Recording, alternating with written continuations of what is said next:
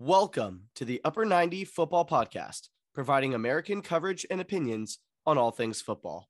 I'm Garrett Post. And I'm Justin Ruderman. And this week, Justin, we have a bit of a shorter episode, not quite as much to talk about, but we can start with the most important action of the week. And that is, of course, the remaining World Cup qualifying playoffs, as we discussed last week. And we can start, Justin, with the United Arab Emirates taking on Australia, the winner of which would face Peru in the final for a spot at Qatar 2022. And it was the Aussies who would take home the victory. And then again, against Peru in dramatic fashion. Absolutely, Garrett. As you say, they beat the UAE two to one, but it was the Peru game, uh, which had all the drama, even though it was a nil-nil game, a bit boring through 90 minutes, even through 120 minutes, honestly. But it was in penalties when Andrew Redmayne came on in place of Matty Ryan to, you know, be the penalty stopper for Australia. We've seen uh, clubs and countries do this, and it hasn't worked out well uh, in the past very often, Chelsea, but it worked out very well for Australia. Uh, they went through 5 4 on penalties with Redmayne, making not one, but two saves, including the final save to send them to the World Cup. What drama! Yeah, Justin, you took the words straight out of my mouth. It just makes me think of Tuchel and Kepa and Mendy and how I slated him for it. And then, you know, obviously they didn't do it the second time around and still lost to Liverpool on pens. But yeah, Andrew Redmayne, the Sydney FC number one, which is funnily enough our favorite team in Australia.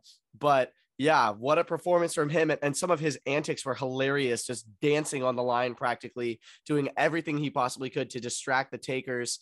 Uh, and, you know, it, it worked out, and Australia will be clinching their spot at Qatar 2022 in the World Cup this November. Absolutely right. And, and heartbreak for Peru, uh, who had an incredible run to get here, needs to be recognized. But, you know, I really feel like Australia actually deserved to win this game.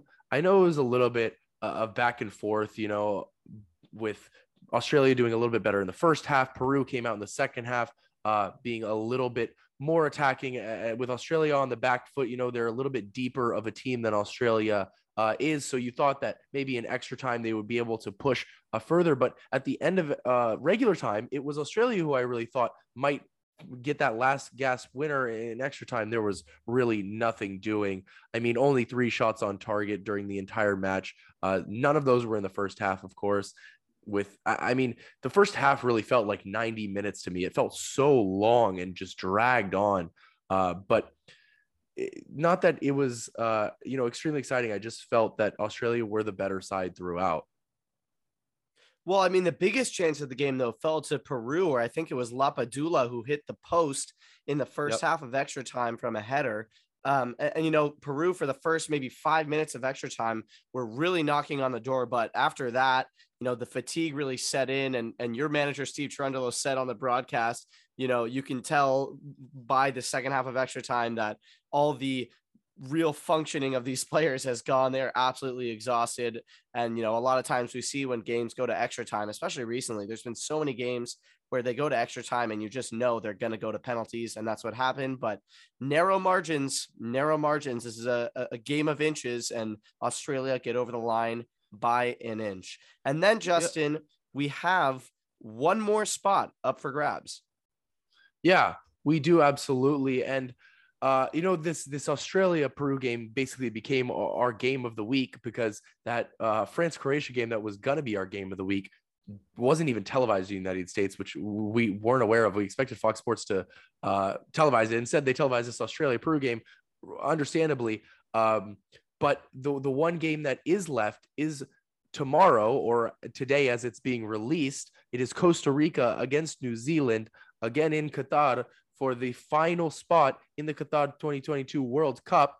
Uh, that will be our game of the week for next week. We will analyze it uh, heavily as we are, you know, uh, looking at this Australia game, just looking at it again, Garrett, because there were only two yellow cards in this entire match in 120 minutes, which lends to why I think it was a little bit more boring of a game than a lot of people expected because, you know, you expect a lot of fight when it when it's for the World Cup. And I'm not saying that there wasn't fight. Obviously, we are just talking about how the players were exhausted, but two yellow cards, I would expect more than that. And I would and I do expect more than that in the Costa Rica New Zealand game. Uh, which by the way, I will give my prediction for right now. I, I am gonna say Costa Rica goes through. Um, I think you know they're both good teams, and it would be nice to see New Zealand get get in, but Costa Rica is more deserving, in my opinion, and a, a deeper, more um, thorough team. I mean, this game just has Keylor Navas masterclass written all over it, though, doesn't it? Like yeah. he always shows up in big games and makes incredible saves. He did it against the U.S. during World Cup qualifying. He was unreal, uh, and so I really see New Zealand struggling to to find a way past him because um, he always steps up for Costa Rica and so I see them going through. Absolutely, Garrett. And then the other massive news in World Cup qualifying this week was not even a game, but it was uh, a protest from Chile to FIFA. They they said that Ecuador were fielding an ineligible player in Brian Byron Castillo.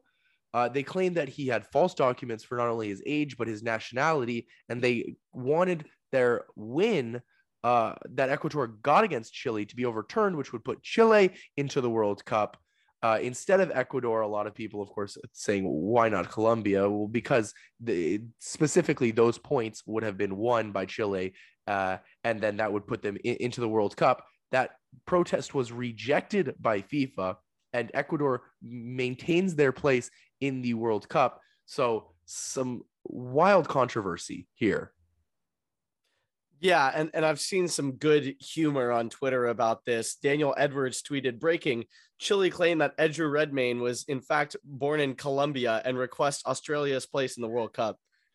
oh man.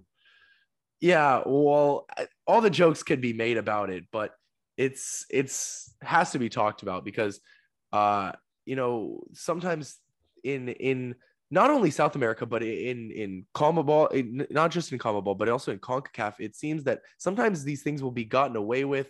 Uh, and, and even in AFCON as well, different around the world, it's happened a lot, but it seems that uh, FIFA doesn't really care and they're to worry about the results on the field.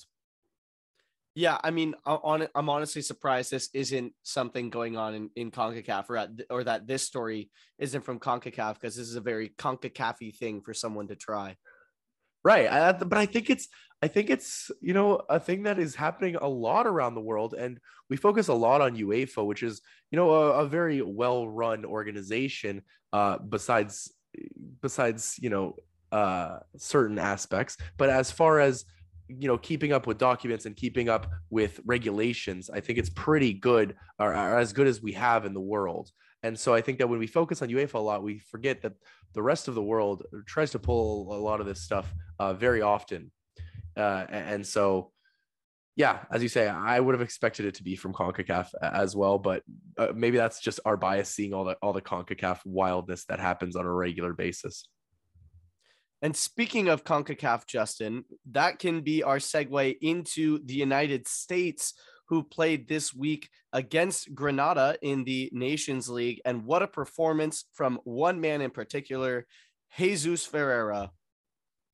Yeah, he scored four goals, but the question is, was it an incredible performance? I mean, he's never going to have as many chances as he had against Grenada. And yes, he should bury them as he did, but he also, you know, had other chances that he didn't score, and he's just he just had a ridiculous uh, uh amount of chances. I mean, 25 shots for the team, and it was impressive. Uh, you know, his teammate Paul Arriola getting the other goal, but did he have a particularly good game either? No. To me, if you're scoring four goals, you have to be man of the match. And the fact that he's not man of the match, because I think you know unanimously it was Luca De La Torre uh, in this game, but if you're not man of the match scoring four goals, it tells me that maybe it wasn't the most incredible performance. That's a really interesting take. Um, and it also kind of says something that it took the US until the 43rd minute to find the breakthrough in this game. And then the floodgates open from there. But Yeah, no, I, I, get your point. I see that. But at the same time, some of the chances he did score were not amazing. Like that finish from the corner, I believe, for the hat trick was spectacular into the top right corner. So I understand what you're saying. I personally would still, I mean, you just can't, you can't score four goals and not be man of the match. So as much as Luca De La Torre, you know, you can say stole the show or was the star, I'd still have to give it to Ferreira. Oh yeah, that that to me isn't even up for debate. He Ferreira is not man of the match for me. The, the way that Luca De La Torre played, and you know, speaking of which, because he is the the news broke that he is going to leave Heracles this uh this transfer window this summer, and he has interest throughout Europe, including the Netherlands, Germany, and France. I mean, this is a move that to me has to happen. He has been uh, incredible both for club and country at every opportunity that he's been given, and he needs to get that step up uh, I think that this will be perfect for him, and I hope that it's a, a big step up because I think that he is prepared for it. But the question to me is, where does he go? Because there's just so many options for him. Yeah, I mean, I think we're both really high on De La Torre, and, and I agree it needs to be a big step up, and it needs some needs to be somewhere he can really prove himself. Because I think at the moment he is still kind of on the outside looking in into getting into the US's starting 11 in the World Cup. And obviously performances like this will help his case. But I agree it needs to be somewhere that he's playing, you know, a vast majority of minutes, but also, you know, not a lower division club where he can't really or not lower division, but you know, a team fighting against relegation where he can't really mm. show off his full skill set, right? Because you know him in a low block that that's not quite the fit we'd be looking for. So you know in the Premier League, for example, I don't think he'll end up going to the Prem, but I could see him going, you know, playing for a team like Palace or something, you know, who have, you know, some really creative, good attacking players. Mm. And he could be the link up between their defense, in which they have good ball carriers such as Marc Guéhi, and then, you know, their creative, skilled players like Olise and Eberechi Eze. So I, I, just think a, a mid table level club like that, somewhere in Europe where he can get a lot of minutes, you know, won't be riding the bench in, in a, for a Champions League team or whatnot can get a lot of minutes and also is playing in a system that that suits what he can bring to a to a side. I think that would be a really good step up for him, and it's honestly what he needs if he wants to kind of displace um, one of the current midfielders in Greg Berhalter's preferred eleven. Yeah, I, I think that that's absolutely true. I think that the mid table is undoubtedly where he needs to go. I think the question just becomes what country, uh, because you know Netherlands, Germany, France, the three that have been reported, but there's there's more interest throughout Europe in, in different countries. So it could really be anywhere. That's why it's so open ended right now. But to me, if he goes to Netherlands, that's not a high enough level for me, uh, unless he's you know at a top top club Ajax. It's not it's not going to happen. I don't think that that's really where you prove yourself. France, sure he would do well, undoubtedly in my opinion, but is Ligue 1 really that impressive if you if you tear it apart as a midfielder if you you know I don't know because there's just so much space in midfield in France. It's a slow game. It's open. I think that it's a relatively uh, less impressive. And that's why I think Germany is the spot for him. If he goes to a mid table club there, Mainz, Hoffenheim, Gladbach, Frankfurt, Wolfsburg, something like this, he would have the ability to show off while being in a, a competitive league that others uh, around the around the Europe and around the world will take notice of. Yeah, I'm totally on the same page as you. And, and you know, we also have a history of you know American players being successful in the Bundesliga a lot mm. quite recently. So um, you know, if it if it ain't broke, don't fix it. So yeah, I, I think Germany's also the best spot for him. Absolutely. And then moving from USMNT national team to US in the club level, we can look at MLS. There were a few games, you know, we're still on the international break, of course, but the MLS uh, will will throw in a few games for us to keep us entertained. Uh, we talked a lot about Charlotte last week, obviously sacking their manager and you know a big rebuild. It seems already early on in the front office of Charlotte, uh, but they were able to find a big win at home against New York Red Bulls, who have been the best away team in the MLS this season. But Charlotte handled their business 2 0. Uh, ben Bender in stoppage time of the first half, Derrick Jones stoppage time of the second half uh, to win that one for Charlotte. Yeah, it's so interesting. It's just like the discussion we had about them last week this kind of dysfunction within the club and sacking the manager because a player doesn't like him and whatnot. This is all stuff you'd expect from a team that's struggling, from a team, you know, that it can't, it hasn't established themselves or, or whatnot. And it makes sense for like an expansion franchise, I guess. That's where you'd be most likely to see it. But then you look at the table and you're like, wait, they're in sixth right now. They just beat, as you said, the best away team in the entire league. And they're, you know, in a playoff spot in their first season, which, unless you're LAFC, really is something that most expansion franchises have really struggled to do in this league. So it's just so interesting that, you know, kind of the performance on the pitch and everything going on off the pitch are in complete contrast. Yeah, it's absolutely right. And that's why I was so surprised to see the stuff that's been happening in Charlotte recently because uh, I was happy that uh, you know the, uh, an expansion franchise is playing well early on, as you say. We've seen basically LAFC and Atlanta be the only ones to really hit the ground running. Um, but it, all the expansion teams have started to settle into the league, it seems. And you know, Inter Miami, we saw com- completely disastrous front office, and that has been why they have not been able to settle in like the rest of the teams uh, have. And if Charlotte has a disastrous front office as well, then they're not going to be able to settle in either. And so that's what really worries me because I thought that they were, uh, especially with that fan base, you know, setting an MLS record attendance in their first game, all of these big moments. But if your front office can't handle uh, the the paperwork, then it ain't going to work out. Yeah, it, you know, it's likely that their current position is just kind of paper over the cracks, and that eventually you know the flaw which is their organization is going to be exposed. I mean if they keep winning then they keep winning but you know i think we both agree that the way that they're doing things over there is not ideal. Absolutely garrett and then it was your club playing to a nil-nil draw at the brand new geodis park in nashville. Uh you know I thought that Nashville were going to make the breakthrough in the first half. They had less possession and the stats overall are going to look pretty similar by the end of the game. But to me nashville had the better chances and needed to find a way to finish them off. Um, not a bad result to me for for san jose coming out of nashville with a point but it could have gone either way couldn't it?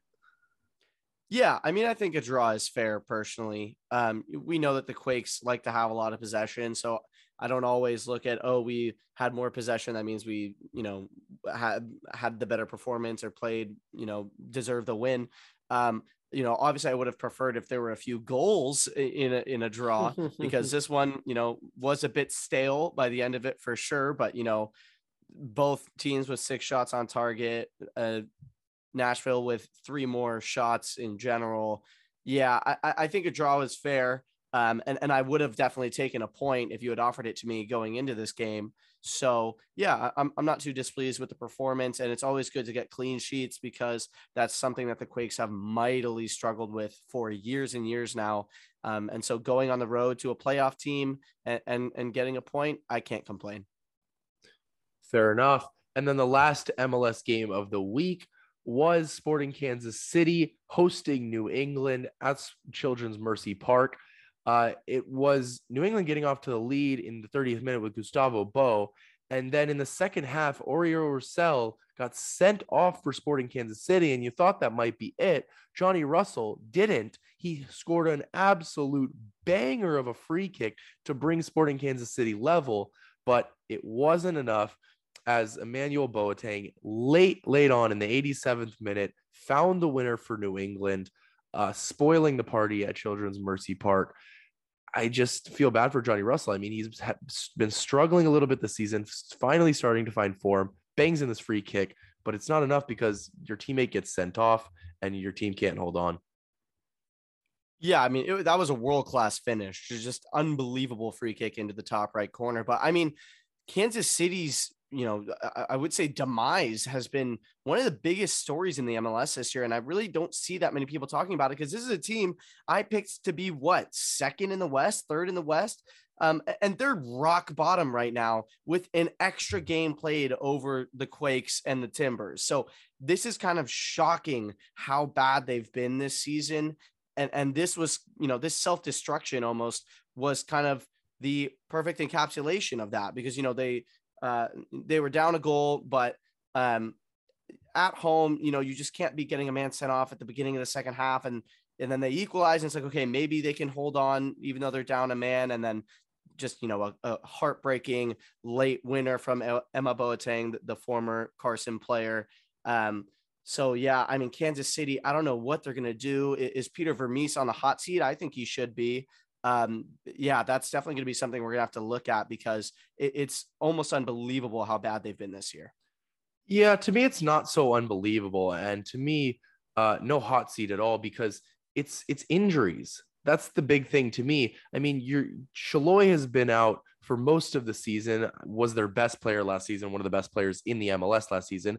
Uh, they missing their their two uh, other DPS besides Johnny Russell. Gadi Kinda is out. Pulido's been out the entire year. That's where they're. I mean, when you, without Salloi, without Pulido, you're lacking a ton of goal scoring threat. Kinda, you're lacking your your defensive solidity there. I just think that that's a, a lot of the problem uh, that Sporting Kansas City are facing. So I think when they, if if and when they can become healthy, uh, they'll turn things around and make the playoffs.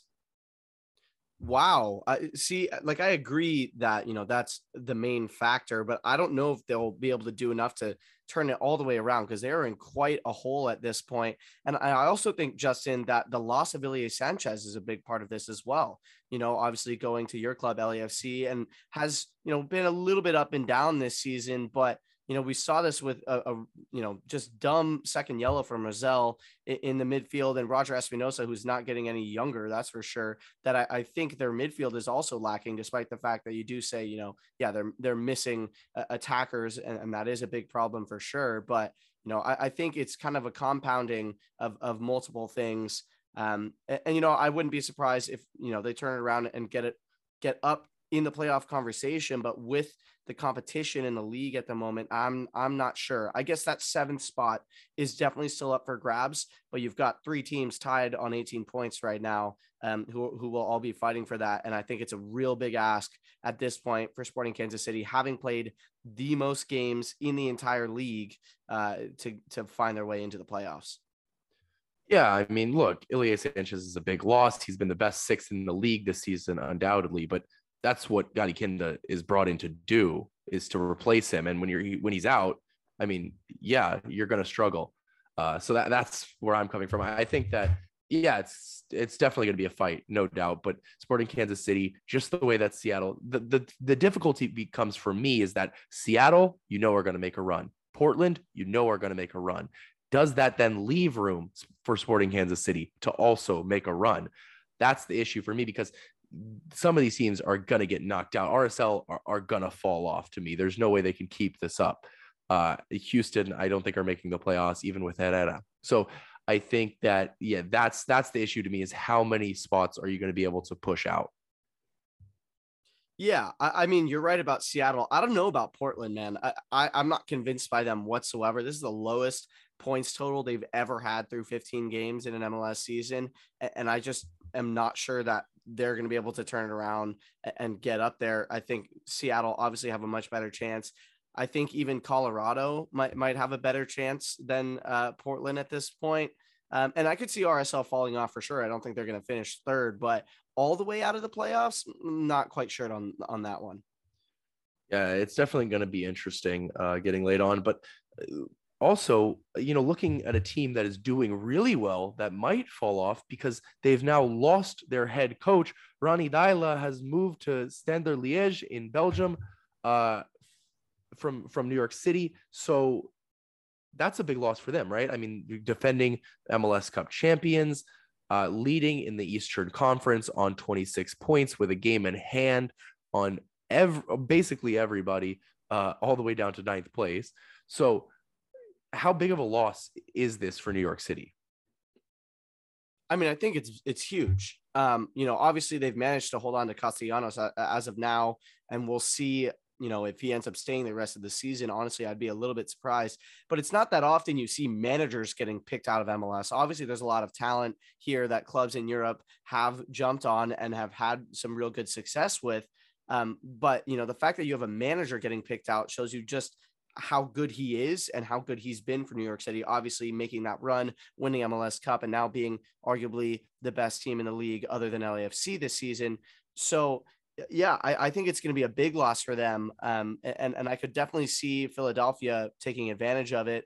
I still think New York will be, you know, one of the better teams in the league when all is said and done. I still think they'll have a good chance in the playoffs, but for sure that this is a big loss for them and and getting the replacement right is going to be big if they want to have any chance of defending their title yeah, I think that that's I'm well. You, for, you brought up the first question for me, and that is about Castellanos. Uh, if this affects whether they keep Castellanos, that's very very big. Uh, I think it probably makes it a little bit more likely they lose him, uh, which obviously is going to hinder their yeah. chances of, of, winning any type of silverware.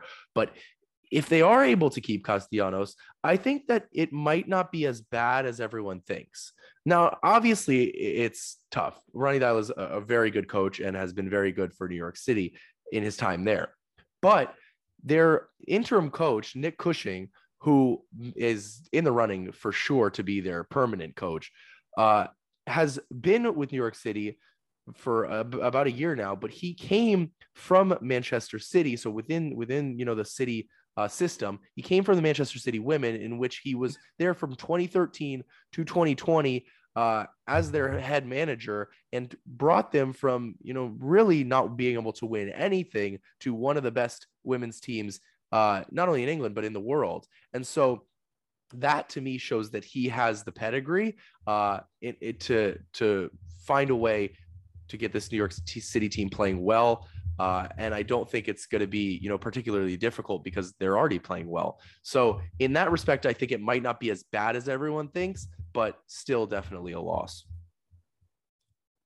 Yeah, you bring up some really good points there, Justin. And speaking of City, actually, we, we can jump across the pond now because we got the PFA player of the year and young player of the year and team of the year announcements this week. And there was a city player who did end up getting an award, but probably not the one everybody expected. I mean, you would have expected Phil Foden to win young player of the year for the second year in a row. But I, I think what you're going to have uh, more of a problem with, and what I want to hear your take on, is Kevin De Bruyne not winning player of the year like you predicted. Instead, it was, of course, Mohamed Salah, who won both the Golden Boot, tied with Heung-min Son, and the Playmaker Award. Um, and he is the one who gets voted by the players to be player of the year. Uh, what's your take? Yeah, obviously, Foden deserves Young Player of the Year. Uh, Mount was great this season. Don't get me wrong. I put him in my team of the year, which you know got enough uh, hate, but uh, I, yeah, Foden deserves it. And if you want to argue, argue with the wall. But Salah, to me, does not deserve Player of the Year. He was, in my opinion, the third best player in the league this season. So I don't get how he wins Player of the Year. I understand he won Golden Boot and Playmaker Award. He was fantastic. But to me, it matters most the second half of the year. And Salah was great in the first half of the year.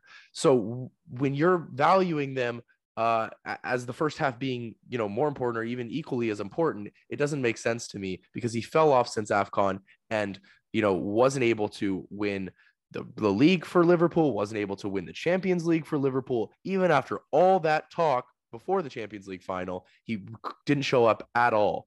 And so I think that obviously, you know, that's not necessarily part of player of the year, but it lends to my argument of he has fallen off and that second half of the year hasn't been what we have expected.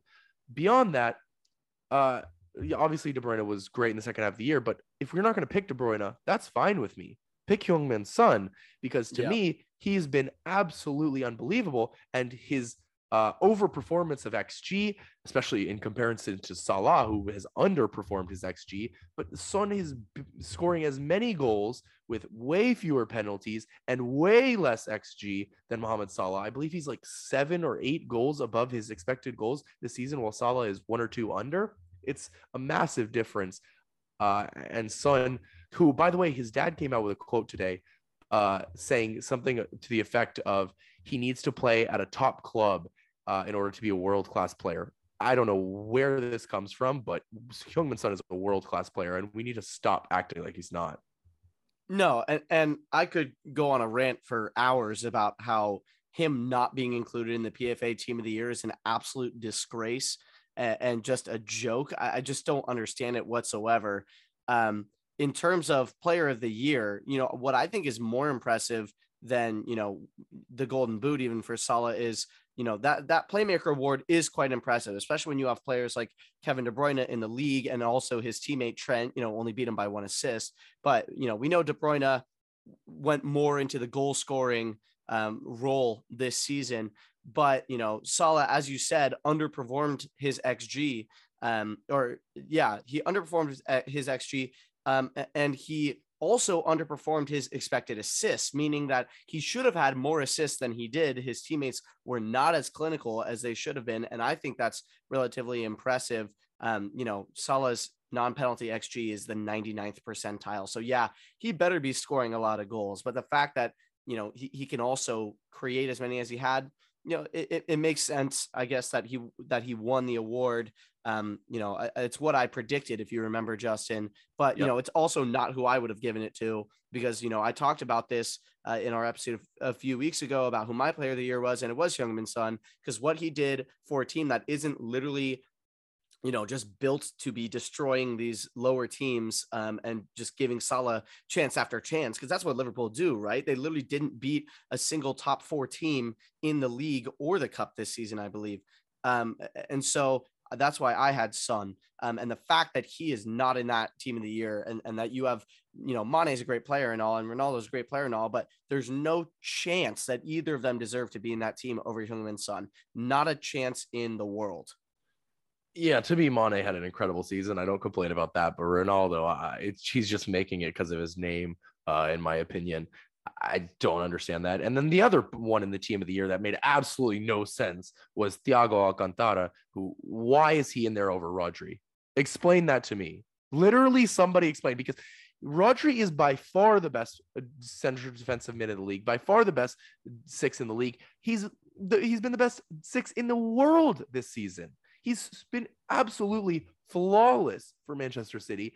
Uh, and Thiago, I don't even know, man. He's at this point has to be the most overrated player in the league because he is look, he's a good player and all, but 12 months ago, everyone was calling him a flop. So I don't know how he be, went from a flop to team of the season in a year. Yeah, well, I can tell you why he got included, Justin. And all you have to do is go listen to that quote from Pep Guardiola a few weeks ago, right?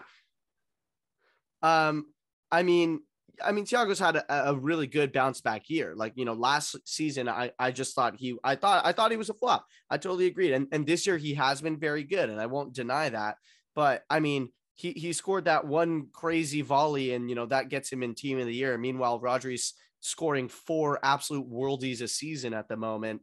Uh, no, you're right. The fact that Rodri's not in this is a ridiculous miss. Um, and, and I don't know how that happened, but you know, yeah. as I said, Pep Guardiola put it out there. He, he said it perfectly, you know, it's Liverpool. That's why he's in the team of the year. No, seriously though, because it's not even a joke at this point. There are six Liverpool players in this team of the season there are three Man City players in the team of the season, yet Jurgen Klopp wins manager of the season, finishing second.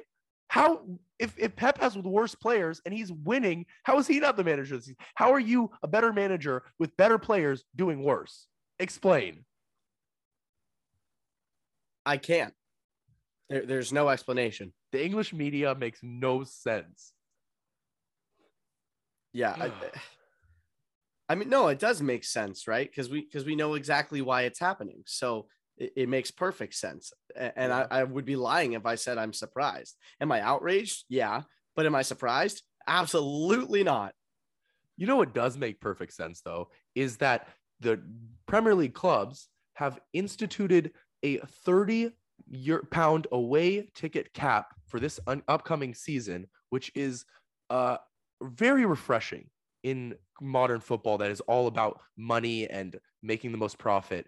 Eh, every team now has a cap of 30 pounds for an away ticket for the each uh, game this Premier League season. I mean, that's just great news, isn't it? Yeah, yeah, I love this. It's great. Um, you know, obviously home ticket prices have been rising and rising, especially with you know new stadiums and whatnot. Like like Tottenham, their ticket prices are very high at the moment. But you know, these are fans, especially um, due to the competition of getting away tickets is like you have to be one of the most dedicated fans to get in a ticket uh, get a ticket to an away game right? And then you're spending all the money on the coach and whatnot. Like i totally agree with this. You should not have to pay an arm and a leg for an away ticket when you're you've already given up your liver and your spleen to make a, you know especially when it's when it's you know brighton going to play newcastle or something for example and this is an eight hour drive you know I totally agree with this. I think it's great. Um, uh, so yeah, great news. Yeah, fantastic news. It's just something we love to see. Uh, and then continuing in the Premier League, but with transfers now, we had a massive one go down, didn't we? Darwin Núñez to Liverpool. Gary, let me hear it.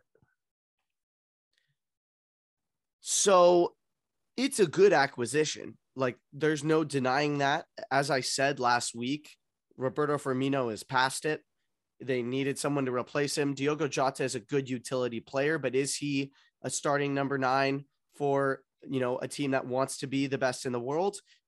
No, he's just not quite at that level, right? So obviously Liverpool think that Darwin Núñez has the potential to do that, scored a lot of goals in Portugal, but for me it's it's just quite simply an overspend. I mean, with add-ons, which you know not all of them will be achieved, but 80 million euros plus 20 million euros in potential add-ons. So this is up to 100 million euros for a player who has only done it in the Portuguese league, which is not a top 5 league in Europe.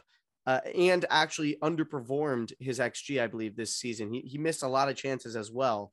Um, and, and, you know, I'm not going to deny that it's, you know, it's a good acquisition. It will improve their team. I believe maybe not as much this season, but in the years to come, you know, it's Liverpool. They rarely ever get these signings wrong. So I think Darwin Núñez will be a very good signing for them.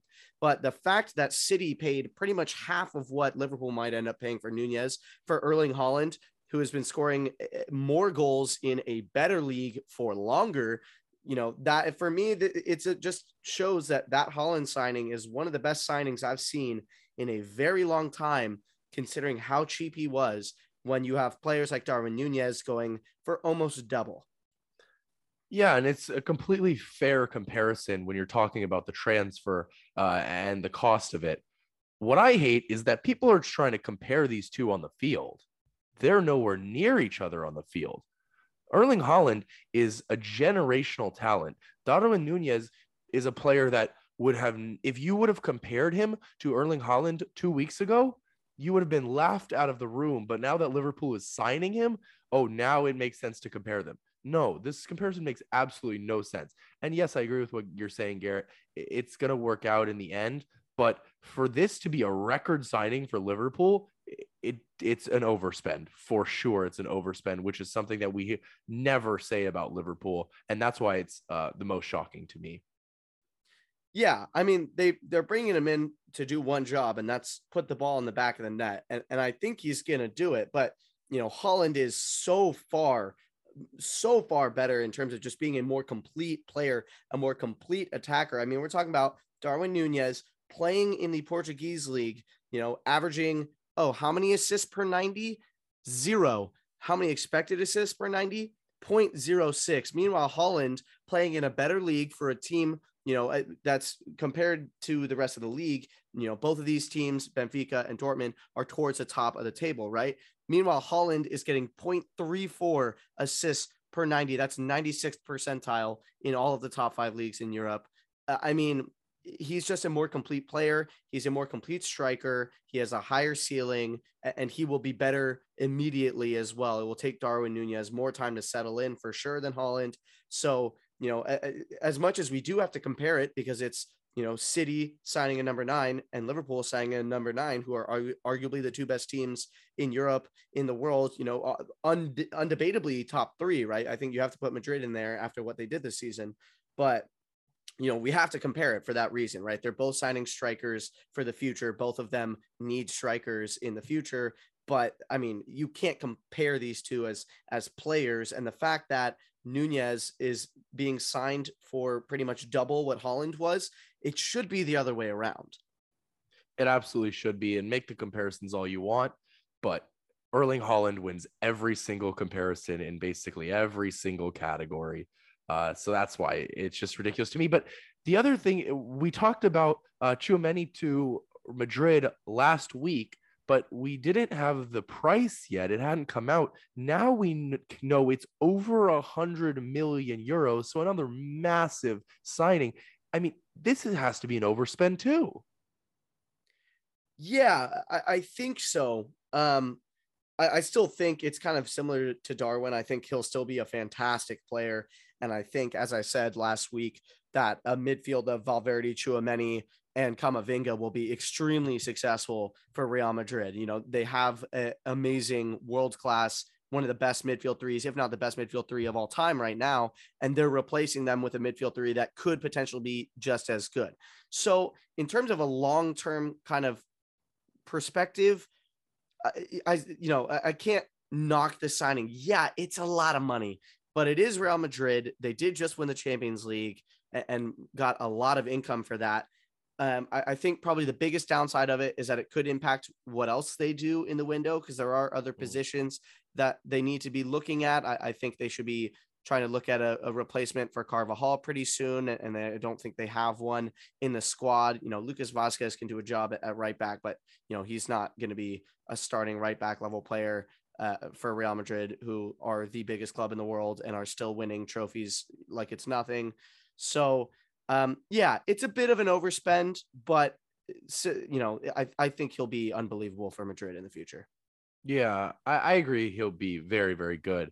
Uh, I just felt like, you know, they didn't get the Mbappe signing over the line. And then they were just like, all right, I'll just throw a little extra cash at this one to get it done immediately. That's what it felt like to me. But I'll tell you what, Justin, I'd rather spend 100 mil on Tchouameni than 100 mil on Darwin Núñez. Yeah, I'll agree with that one and then trying to stay in the Premier League. It is a team coming up to the Premier League, uh, Nottingham Forest, and their goalkeeper Brice Samba, who is leaving this summer after you know taking them up. I mean, he was absolutely incredible. But to me, this is shocking. But it's it also provides an opportunity for U.S. men's national team goalkeeper Ethan Horvath uh, if they are if they don't replace him, Horvath becomes a starter in the Premier League. After we know, you know, the U.S. has three uh, keepers in the Premier League, but they're all backups. He can finally be a starter. Yeah, I mean, I just don't really understand why Brice Samba is doing this. He's only 28 years old. He could have, you know, uh, if Forest do well, he he could be playing in the Premier League for years, and and that would be by far the pinnacle of his career. Um, and, and the athletic report that it's not a financial decision. Like he's not doing it because of finances, but rather, quote, that it is motivated by his respect for his achievements, importance, and popularity at the city ground. I, I don't understand that. So basically, you're just quitting while you're ahead. You're like, oh, I'm at the top of the world. I'm a forest legend. So here, let me not risk not playing that well next season. I'm just going to leave instead. I mean, it's it's baffling. Yeah, yeah, really doesn't make much sense. Uh, a couple other signings. Uh, first is Arsenal with uh, Marquinhos. You you looked at it and you thought, oh, Marquinhos. No, no, no, not that Marquinhos. Uh, but is it a good signing for Arsenal, or how, how do you feel about this one? I mean, I'd be lying if I said I knew a lot about this player. Um, but they've had reasonable success with, with getting players out of Brazil. I mean, it kind of feels very reminiscent of the Gabriel Martinelli signing, which thus yeah. far I think has has worked out pretty well. And and you know, obviously that's a player who has a lot of potential, a very high ceiling. We'll see if he reaches it. But you know, I mean, it, it's not surprising. Edu is still, you know, the director of football. So, you know, of course they're going to be going and picking out talent out of Brazil. So, um, yeah, I, I would be lying if I said I know much about the player, but it, it's not a move that's particularly surprising. You know, there's a lot of talent in in Brazil, in the Brazilian league, especially you know with wingers. So yeah, uh, it makes sense and you know could end up being a fantastic signing for them. Yeah, absolutely. Uh, and it's only three and a half million euros, I believe. So very small amount of money. And so there's yeah. just a ton of upside and very little downside, is how I view it. And it obviously fits into what Arsenal have been doing, trying to sign young players, as you said, very similar to Martinelli. Uh, he's only 19 years old, Brazilian, uh, brings the flair and fits into Arsenal's young system. Arteta wants young players. They had one of the youngest starting 11s in the league this season. And so it just fits in that. And, and, you know, it's a rebuild for Arsenal. And so Arsenal fans have been struggling these past few years because they don't like that. That's not the, the Arsenal they're used to, but it takes a few years and this is part of the process. And I think it's getting there. It's low risk, high reward. And, you know, even if he doesn't turn out to be what they want him to be and, and isn't good enough to get into the starting 11 which is going to be a very big ask considering the talent that they have. They'll probably end up selling him for a profit anyway. So yeah it's a it's a smart move from arsenal. And then garrett your club brought in a center back this week didn't they? Yeah james tarkowski on a free from burnley hasn't officially been announced yet, but the medical is complete. He's back on holiday now. So, you know, it's just a matter of when Everton decide to announce it.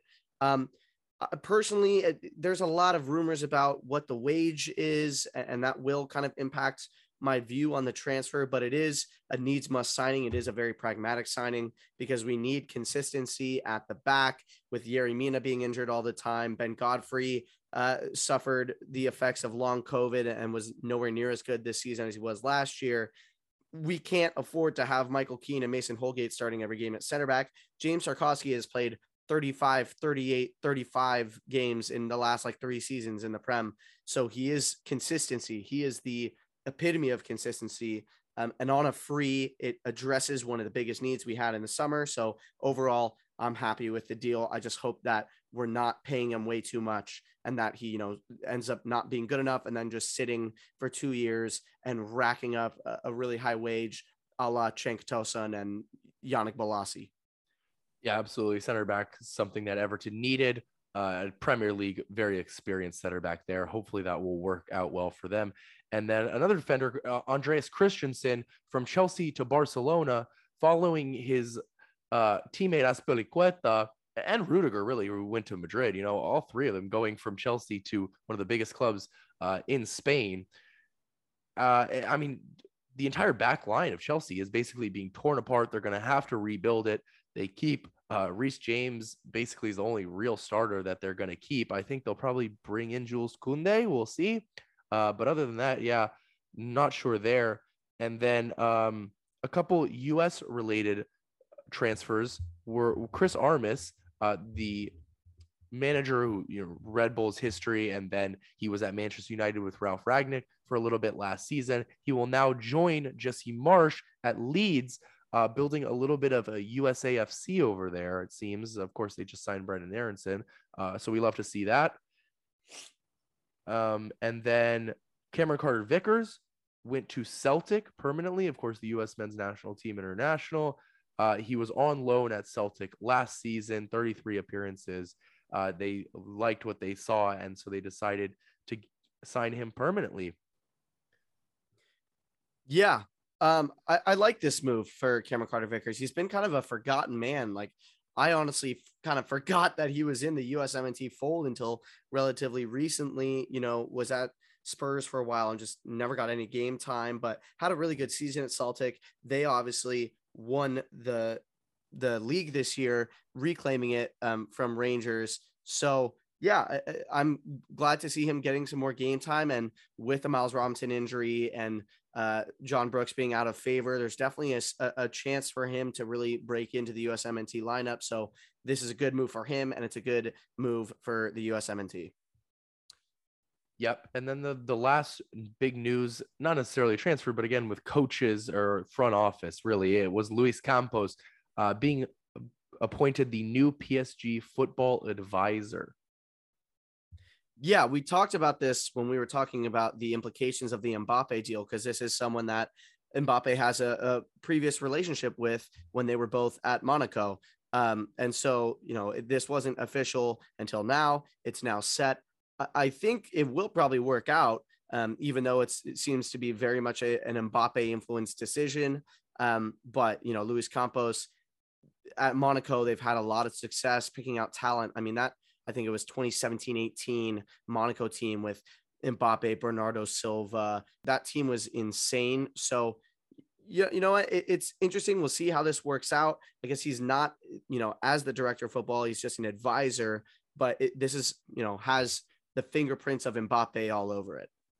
Yeah, absolutely, and it uh it makes you think that okay, this is why they're not in they're not trying to get Mourinho anymore and they want Zidane is is Luis Campos. It feels this way, that way to me.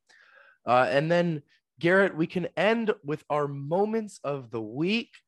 I will start to mine came today, uh, very early on today, actually. Uh, basically, last night I stayed up all night until 2 a.m. our time uh, when Erling Haaland was finally announced for Manchester City as as the new Manchester City player. Um, the announcement was amazing. It was you know him replicating his childhood photo with a, wearing a Manchester City shirt, and now he, he's replicating it today in the new kit. Uh, and he also talked about how he had has been a Manchester City fan his whole life. So a, a big moment for any Manchester City fan hearing that from him, and, and that was my moment of the week. And mine comes from early this morning as well, Justin, where Real Madrid, after winning their 14th Champions League, officially said goodbye to their captain, Mr. Marcelo from Brazil. Incredible, incredible career at the club for him. He has said that he's not done yet, um, but he leaves Real Madrid with 25 major titles, which is just incredible and means that he is the most decorated player in the history of the most decorated club so you know just unbelievable from him and got the send off that he deserved. I mean took a picture with florentino perez with all of the trophies lined up in front of him and it's just staggering to see. So be interesting to see where he ends up landing maybe going back to brazil this summer. Um, but you know just an incredible career and he should he deserves his plaudits for that just remarkable success at real madrid and with that, Justin, that brings this episode to a close. Thank you all for listening. Be sure to follow us on Twitter at U90Football and on Instagram at U90FootballPod. That's U90 in both. Um, we will be back next week with another episode, hopefully with some listener questions returning to the pod. So those will be fun to go through and answer. So we will see you then. Have a great rest of your week.